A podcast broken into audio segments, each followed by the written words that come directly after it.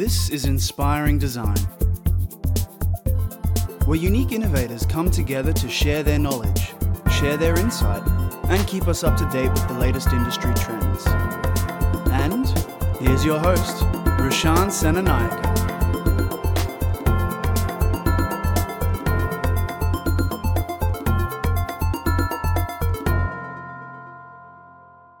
What's up, listeners? Welcome to a brand new episode of Inspiring Design.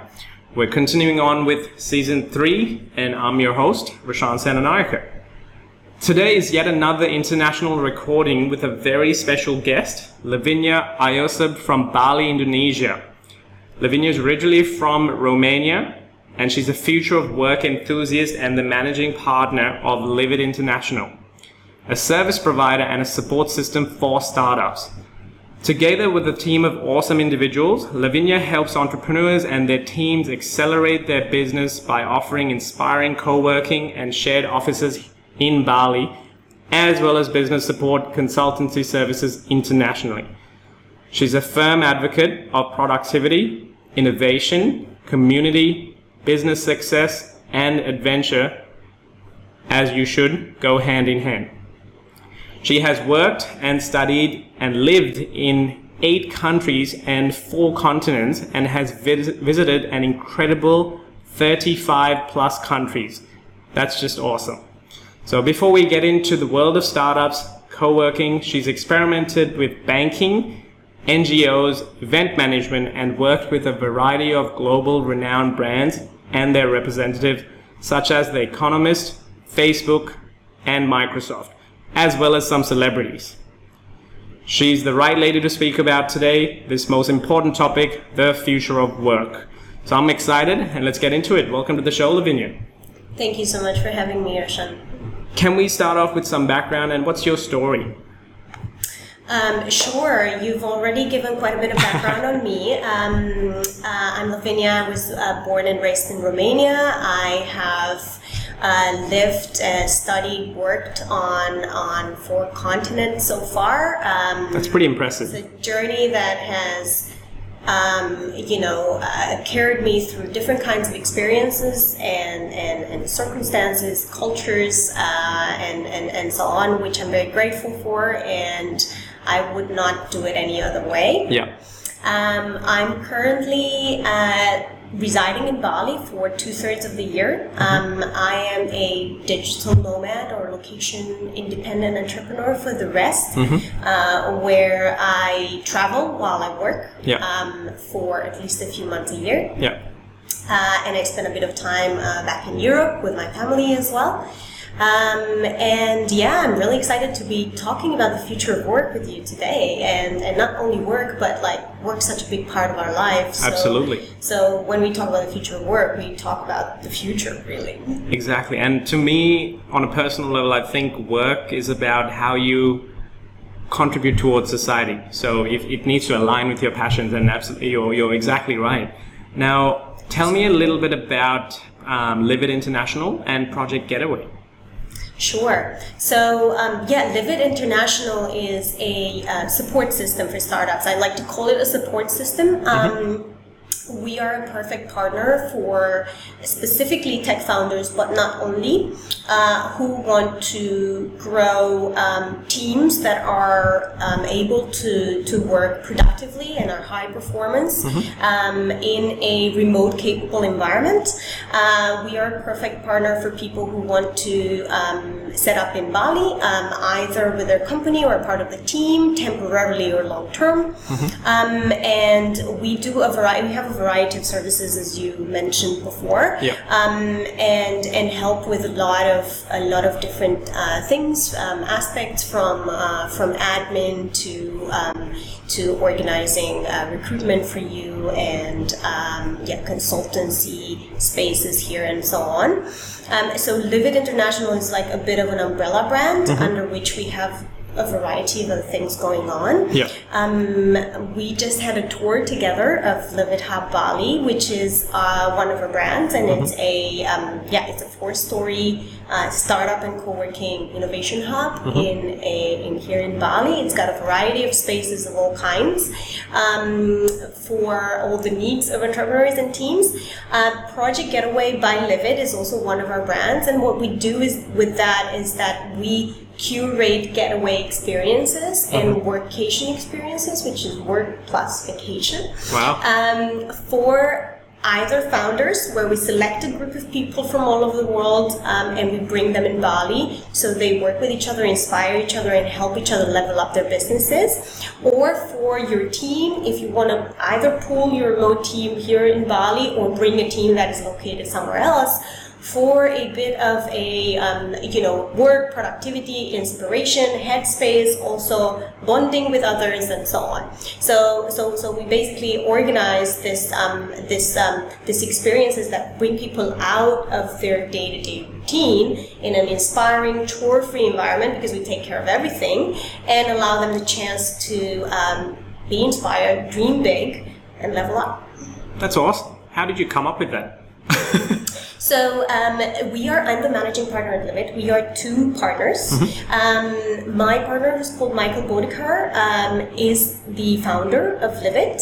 Um, the uh, Livit started as a small uh, community of um, founders, uh, co-working, co-living community. So he um, he actually has a really interesting story. He is a corporate escapee, as we would call them nowadays, right? Uh, from a big consultancy firm, and he came to Bali and he said, you know, enough with this drudgery and and everything. Let's see what else can we, um, you know, can we make happen in this changing world of work, right? And this was happening about ten years ago. Wow. When hashtag none of those things were trending, Yeah, right? yeah. um, so um, so he started living uh, and working together in a villa with this other entrepreneurs and then Livit um, over time developed as a yeah as a support system for for people who want to do the same thing right like want to build disruptive businesses that are um, are changing the world in a smaller or bigger way as cheesy as that sounds. Um, but also don't want to give up on work-life balance and really enjoying a great full life. Um, so, uh, so, so Michael came up with the idea, and then a few years ago, I, I, I took over and um, added a few things to the business model. We are now able to um, to impact a variety of different types of entrepreneurs and teams. We've also built the hub that we're in right now, um, and uh, yeah, and it, the future is looking bright and exciting. That's pretty incredible. And I think that's it's almost something that a lot of people are seeking without even their own knowledge of it. So that's incredible that you've achieved this and congratulations. Thank you. so you meant we've already we're here to talk about the future of work and understanding the vision that you've had um, and how you've developed that with Livit International.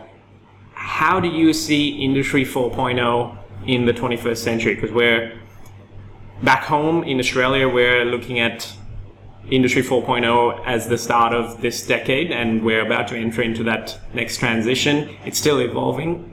Excuse me. Most people don't know what that's going to look like, and especially in educating and training our next generation who are going to be the leaders of tomorrow. How do you see Industry 4.0 and what the 21st century future work looks like? So from the um, from the angle, from the point of view of work, right? Um, I think what we see is that the, the way work's going to look in 5, 10, 20 years from, from now, or even right now, is vastly different from what it looked like um, 50 years, 20 years, 10 years, Absolutely. or even five years ago, right? Um, what's going on? There are the variety of factors or, or, or um, causes for that. But really, what's happening is that uh, we see a shift from uh, work being a place, an office. I go to work and I'm at work, even if I'm drinking coffee and talking to my family, right? Um, to work being a, an activity or an experience. Um, and what that means is it shifts this um, strong link between where you are physically with doing work, right? And um, so we see location independence arising, which means you can do work from anywhere. Um, that means you can be home, or you can be traveling the world, which is otherwise known now as digital nomadism, Yeah. right? Laptop lifestyle. laptop lifestyle. Um, so that's something that's changing a lot. Um, we see remote work being adopted by a lot of big and significant organizations in to certain extent, but we also see remote first, what we call remote first organizations that started off as being doing remote work, becoming like taking over the world, becoming very big. Um, and together with that, a number of other shifts are happening. One of them being obviously more focused on, I don't know if work life balance or the integration of life and work, right? Because it used to be this like big comp- compartmentalization like this is work this is life and um, and now the lines are being blurred which is can be both good and bad um, in, in, in different ways. Um, and and together with remote work something else that we see um, is a shift which I think is only in its inception right now, but it will happen a lot over the next years. A shift from um, synchronous communication to asynchronous communication. What that means is right now in an office environment, we need an answer from a colleague. They'll be on the ball and reply right away, or we expect them to, right? Yeah. um, what remote first organizations that work on a variety of time zones and everything are doing now and advocating for is a different model where people work independently, people in teams work independently, and we'll talk a little bit more on, on that in a bit. Um, and and they're able to solve problems um, in in within their own time zone without needing like instant let's say instant messaging and instant support from from their colleagues in a different in a different country or so or needing that but being able to wait right for a certain number of hours why that's important is because it shifts the focus from replying right away whatever crosses your mind to deep work to um, a different kind of productivity, to coming up with answers that are based on research and uh, well thought out, rather than the first thing that comes up. Yeah. So it, it impacts a little bit the, the nature of, of work, right? Like the dynamic, the, the workflows, the communication, but also the out, output, right, that you have. Um, another thing that we see is a shift from a an economy that is based mostly on giant corporations, which are the biggest contributors and the employers of choice, right? Which we've seen, we've got the top 100, you know, uh, tops and everything, um, to an entrepreneur driven economy. Um, in a variety of societies, not only developed countries, right? Yeah. Um, so, so, so you see people moving towards having their own thing, or at least being freelancers and so on. There are countries such as the U.S. where that's massive. Like in the next ten to twenty years, that's going to be more than half of the population, right? Wow. Working in in some shape or form um, of like sort of an independent uh, type of work, either freelancing, having some kind of a gig, or being a solopreneur or an entrepreneur, a small business, and so on. Yeah. Um, what else do we see? I think a really important one that I, I absolutely have to, to mention is a shift from typical management that is based, everything that we do right now is based on the Industrial Revolution, on working in factories, right? The shift. 3.0. exactly. The shift based work, you know, with fixed hours, Yeah. the management system where you've got like five people reporting to one person who's reporting to another person and so on. All of that is based on a very different type of work than the work that will be valued in the coming decades, Yeah. right? So, um, so, so what you have there is hierarchies are becoming flatter. Distance to power is becoming smaller. Distance to power is this idea that people consider it's normal for the boss to be like on top of um, sort of everything and at a high distance both both physically and in terms of um, incomes and privilege compared to the let's say junior people or entry level people in the organization right Yeah. um, at Livit, for example, we, we, we, we run Livit on a, on a system called uh, Holacracy, Mm-hmm. um, which is um, uh, basically a way of decentralizing authority and enabling contributors, individual contributors, and small teams to work and contribute in a much more agile, independent way. So it's basically a self-management system instead of a centralized management system. Um, it's a it's a relatively new new concept. Um, for those for those listeners that might might be interested in it, there are, there are a variety of of, of um, online videos, for example, and then a book written on it. Um, it is a very daring uh, system right now that a lot of people kind of um, doubt will will scale.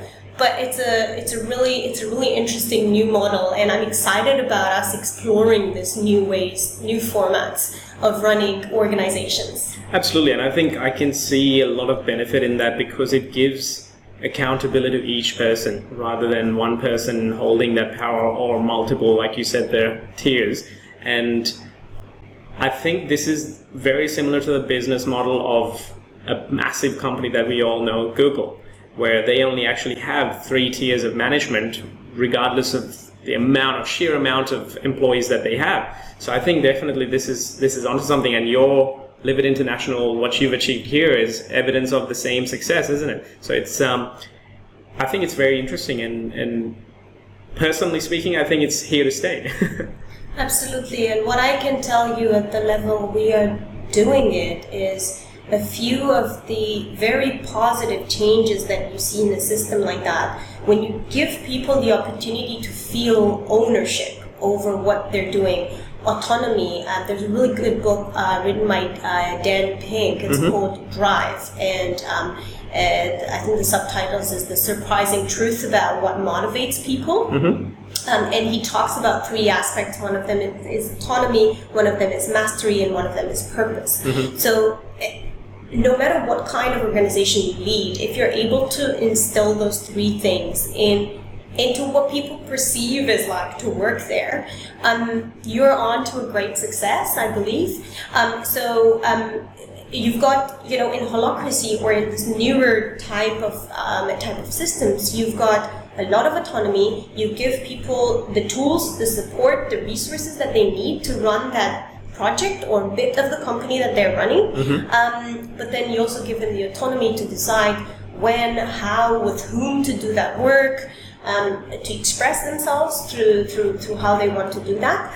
And that also leads to mastery, of course, Absolutely. right? Because um, also in Livit, we, we, we give a lot of tools for continuous learning. So we encourage people both through giving them time out of the work time that is paid and then also budgets and um, all kinds of support to continuously learn because it's actually one of the things that will prepare us for the future of work that we're going to talk about uh, probably in a bit. Yeah, absolutely. That's I love it, and it, this is something that I think a lot of people are searching for, but they're not aware of what that's called. And you've given them the a clear direction to go and learn about it. That's perfect. Now, if we're breaking down what the key skills are f- to succeed in this future of work that uh, has a lot of gray areas, but you've actually defined and broken that down a lot.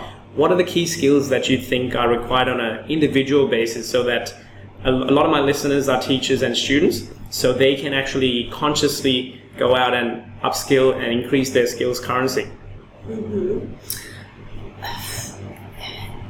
It's hard to give a short answer here, but I think one way of summarizing it would be um, that the future of work is moving a lot towards right brain type of skills. Mm-hmm. So anything that is left brain, that is sequential, that is algorithmic, that is following some kind of predefined order or rules, Yeah. all of that is being automated right now. By AI coming into play more and more. Yes. even so ai is quite advanced that's you know machine learning and all of that but even simple algorithms you know mm-hmm. even things that were done by people a few years ago now they're being um, you don't even have to bring something as sophisticated as AI in the in the question, although that's a big part of the future. Mm-hmm. But just little, you know, automation tools, True. you know, that you were doing. Like, let's think of a super simple example. Like, you've got, for example. Um, uh, let's say Mailchimp or um, ConvertKit, which are this, this tools for sending out newsletters and stuff like that. Before you used to input right Yeah, in yeah. a database email addresses and names. Now you import from a list or you know from a file and goes directly into that, Yeah. right? So data entry or you know the, the sort of things like basic accounting, all of this stuff. Don't invest in that. Forget it. It's gonna be automated. It's going to be AI is there, algorithms are there, tools are there. It's it's not it's not part of the skills for the future. So what that brings us to is right brain type of skills, and that is basically um, anything that has to do with holistically analyzing things, right? Um, algorithms and AI are getting really good at analyzing something like a very defined, like a database or something, right? Um, coming up with solutions that are based on creativity and intuition. Um, all of this human touch sort of um, skills, right? They're going to be so much harder to automate, um, and humans have actual genuine interest in doing that kind of work, which makes me believe that they're, they're here to stay, right? That's right. So um, another aspect here, another layer that I think people can think of when they think, what direction should my education take, is um, uh, the idea of cross, cross industry, cross background, cross cultural, cross anything, right? Whenever you can combine different skills that have to do, or knowledge that has to do with different types of specializations, with different types of cultural backgrounds, right? With, uh, with different types of fields, you're a winner there because the world is getting it's going more towards niches, right? So um, so you will be relevant um, if you're able to pull in more types of more types of information and more types of, of skills and create something unique and new with that. Absolutely. And actually, this is a bit of a throwback to season one where I got to speak with Leanne Kemp. She's the Queensland chief entrepreneur. And that episode was on skills currency, and she spoke about this exact uh, value of doing that, going gaining experience from multiple industries, multiple companies, or whether that's multiple skills. It's exactly what you're saying to increase your skills currency value, and that's great advice. I think that's that's perfect. Where currently, I think our students are battling that because they're in that system of specializing at a university level and then entering that industry in a very very specific to work your way through the ladder as we know it so do you have any advice or thoughts on how they how do you break out of that unless yeah how do you break out of that One key element here is mindset. Mm-hmm. And there are a few different aspects here. Uh, one important one is the fact that smart companies are now looking less at existing skills and more at attitudes and behaviors. And one of those attitudes, for example, is the the acceptance that we now live in a world where you have to learn, unlearn, relearn, and fast, right? Um, so this is not a world for the knowledge workers anymore. It's the world of the perpetually fast learning workers, if I am to say that, right? Um, so, for example, when when we're hiring for sometimes even senior positions, we we look more at what's the track record of this person being able to adapt, being able to learn new things, being able to face a variety of situations and make the best out of them and thrive, and less about you know the actual things and titles and skills that are on their CV. Yeah. Because if you've got a person, we had experiences in the past where we had somebody who sounded perfect on paper and they had a lot of skills and a lot of experiences that qualified them for the job, but they refused to unlearn and relearn. Set in their ways too much. Exactly right, or they refuse to um, uh, to to sort of make space for a different mindset, for a different way of looking at things, right? and that didn't work out, even if the person was perfectly qualified for the job. At the same time, we've had people who had nothing on their CV that was qualifying them for the job, but over years grew in the organization to take key, absolutely super important positions um, by having that attitude and behavior of learning, learning a lot, loving it, thriving while doing it, being interested in multiple different things at the same time while specializing in something, um, but keeping their, their mind open to, to, to new things, to being challenged, to, um, to understanding that something we might have learned 10 years ago or 5 years ago or even one year ago might not be valid anymore. Absolutely, right? and, that, and that, that's I think what's scary for a lot of people because they don't want to look at it. It's it's a failure, like you're wasting time if you're investing. It's, it's exactly what you said. It's that mindset shift, and I think this is directly related to resilience and being able to fail forward. There are it's it's some it's an attribute that I actually work with my students as well and go through that design iteration process. So design thinking where even if you fail something, take the learnings, adapt, evolve, move on to the next thing. Keep going, keep going, rather than looking at it as a failure and then going backwards. It builds resilience as well. So this is brilliant. I love it. It aligns exactly with, I think, what's happening back home in Australia as well. But there, like you said, it all comes down to that mindset. And so here's a difficult question. how do you break that mindset? Or how do you evolve and change that mindset from a personal point of view? The mindset, the mindset of being stuck in your own ways or like sticking to what you've learned a while ago? Yeah, well, a bit of both, really. So if eh, changing another person's mindset, it's a, it's a, I think, a very a tall ask. Exactly, exactly. So it needs to come from within. It needs to be intrinsic, and when it is intrinsic, they it actually sticks. It's more sustainable and it's stronger. So, do you have any advice for students who want to explore this but are afraid of that mindset shift to explore the opportunity to see what happens as initial steps?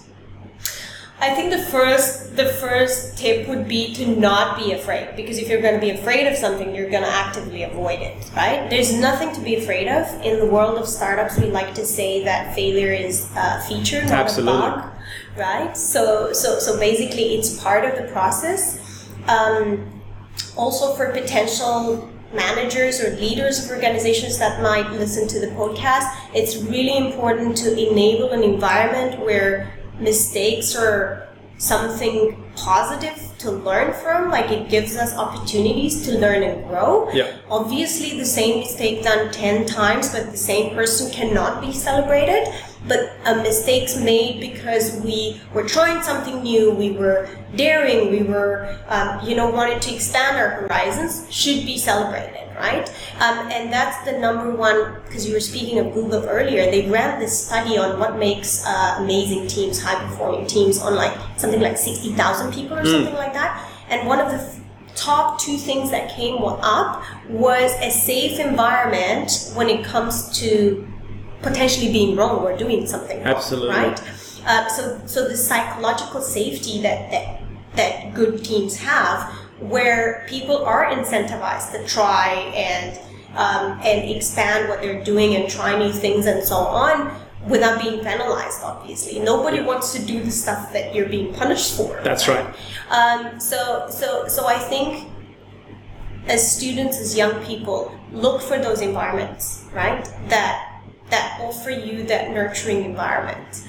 Um, open yourself up. Don't be afraid because because fear is going to keep you away from a lot of things. Um, and constantly expand what you're interested in, what you're doing, what you're reading, and so on. A really important topic here uh, when it comes to skills, because we were just talking about that and mm-hmm. preparing for the future work, and it goes into this mindset. Tech literacy for a lot of young people nowadays, tech literacy is being really good at Instagram or yeah. TikTok and whatever's Definitely. going on else right now. um, um, so uh, all of that is good. People make tons of money on Instagram. It's a very valid tool for marketing, selling, and everything. It's really good to know, right? Um, but at the same time, don't don't um, limit your sphere of interest in technology and use in technology only for entertainment and social, right? Look at what's happening in the field. What's being, what are the breakthroughs being um, being uh, announced? What what are what are the companies that are building disruptive technology? How can you try them out? What are the best project uh, so, um, management softwares right on the market? These are the type of skills that are really good when you have them on the CV, right? Perfect. You you you might not be like the world's best um, engineer, but if you can organize a project uh, in Asana, for example, and build great workflows, get everybody uh, you know uh, in line, organized, and make a project happen, that's something you can absolutely compensate with, right? So so so again, like yeah, just try things out. Don't be afraid of failure. Don't be afraid of um, of like going wrong. Look for those environments that nurture that in you as well. I think that's valuable advice considering that almost every single one of those tech platform or the software platforms are there's some form of a free method and you can try it out for with zero investments from as a student obviously funding is a, always an issue and um, obviously we remember how it was like to be a student so i think it's just putting in that time to play with those software packages and platforms and just explore that's exactly right and and this is something that I've noticed is quite easy to instill in design students versus say business students or accounting students. And just from it, that innate practice of designing, you're consciously looking for flaws to make that, whether it's a building space or whether it's an app or whether it's an interior space, you're designed to look for the errors to refine that and just go through that iteration process. So I think I always speak about this design thinking your own life and designing your life using that exact same methodology. Where where are the issues? Where are the flaws? How can I refine it? And that's this is great combining that with I think the computer literacy part of things, the tech literacy. They're the tools that enable us to succeed in this future of work. So that's perfect.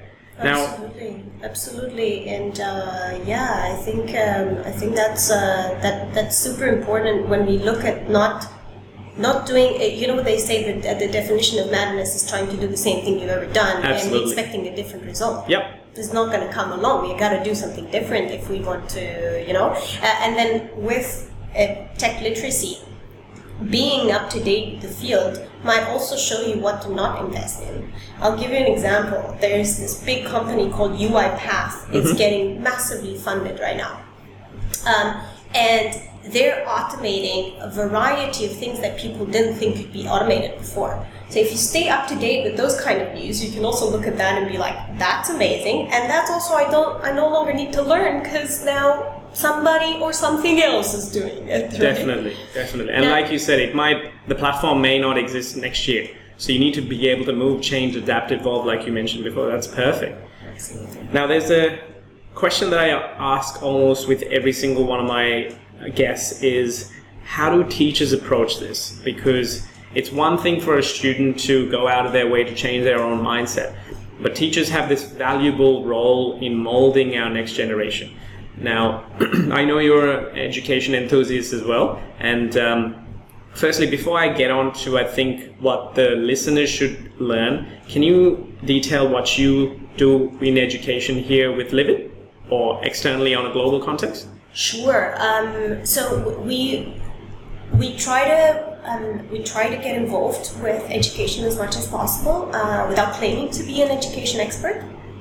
Uh, a few of the things that we do is right now I think as of 2019 we we collaborate with about four different universities from here and abroad um, to provide education and a taste into what it means to be an entrepreneur, run a startup, and so on. So some of these universities actually come here and we run full modules on entrepreneurship with them. We just had one um, about a year, uh, about a month ago actually, um, and so, so so so we talk about you know startup development models. We talk about what do you need and not need to get started.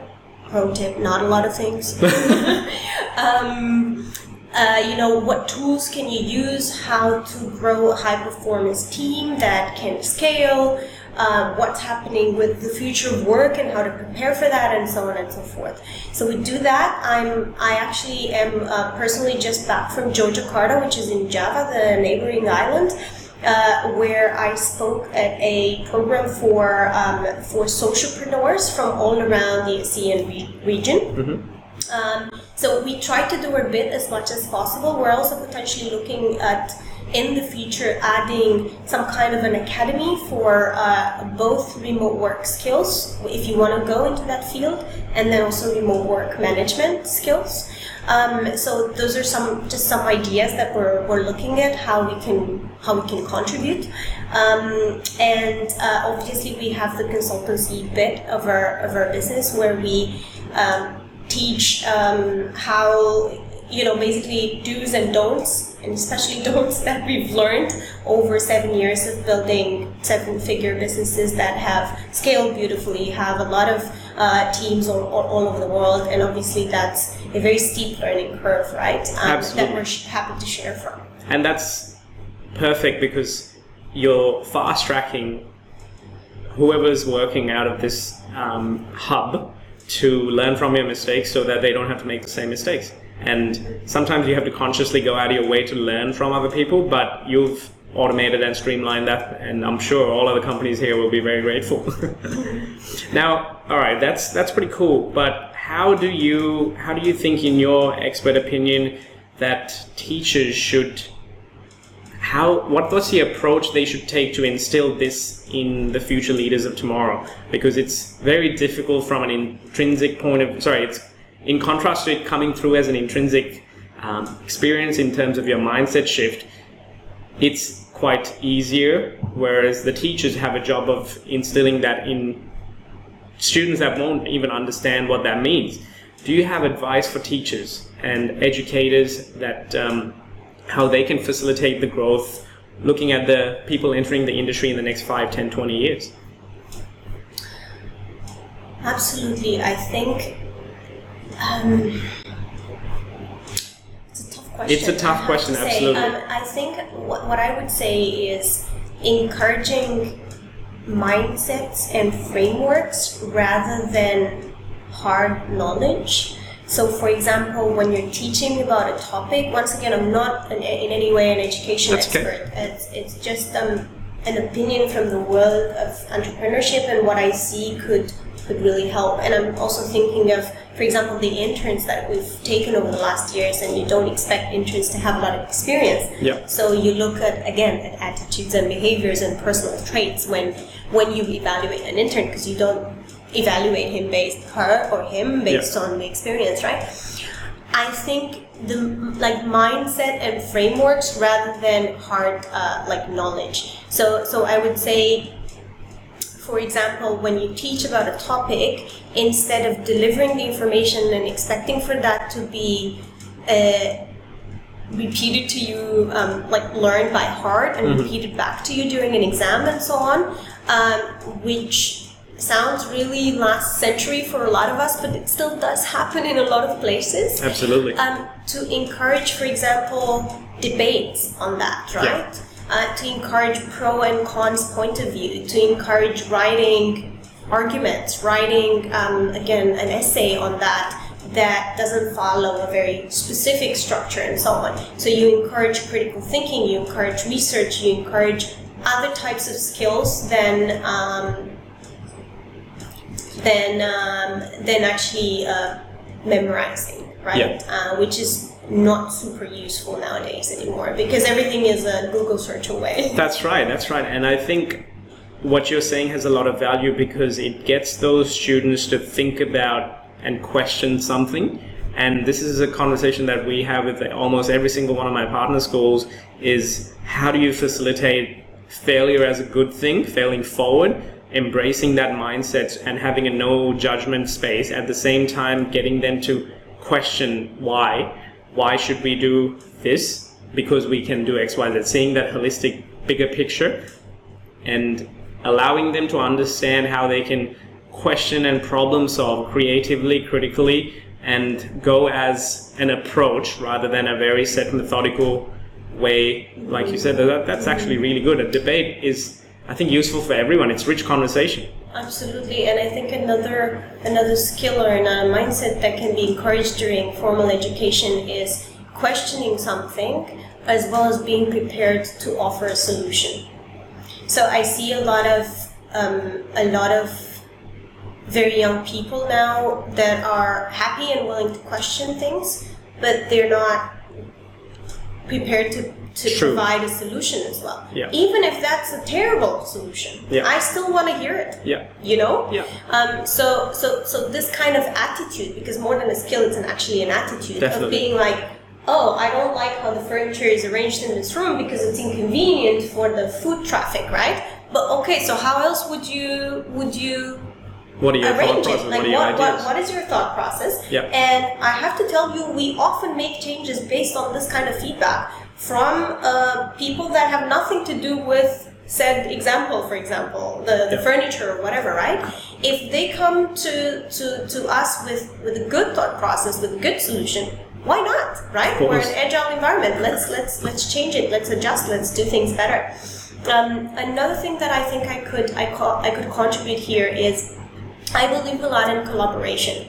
So um, I, I don't believe in, in competition and in you know enemies and all those things. Even in um, as you might know in, in Bali, where a lot of different hubs and spaces for co-working and entrepreneurship and everything.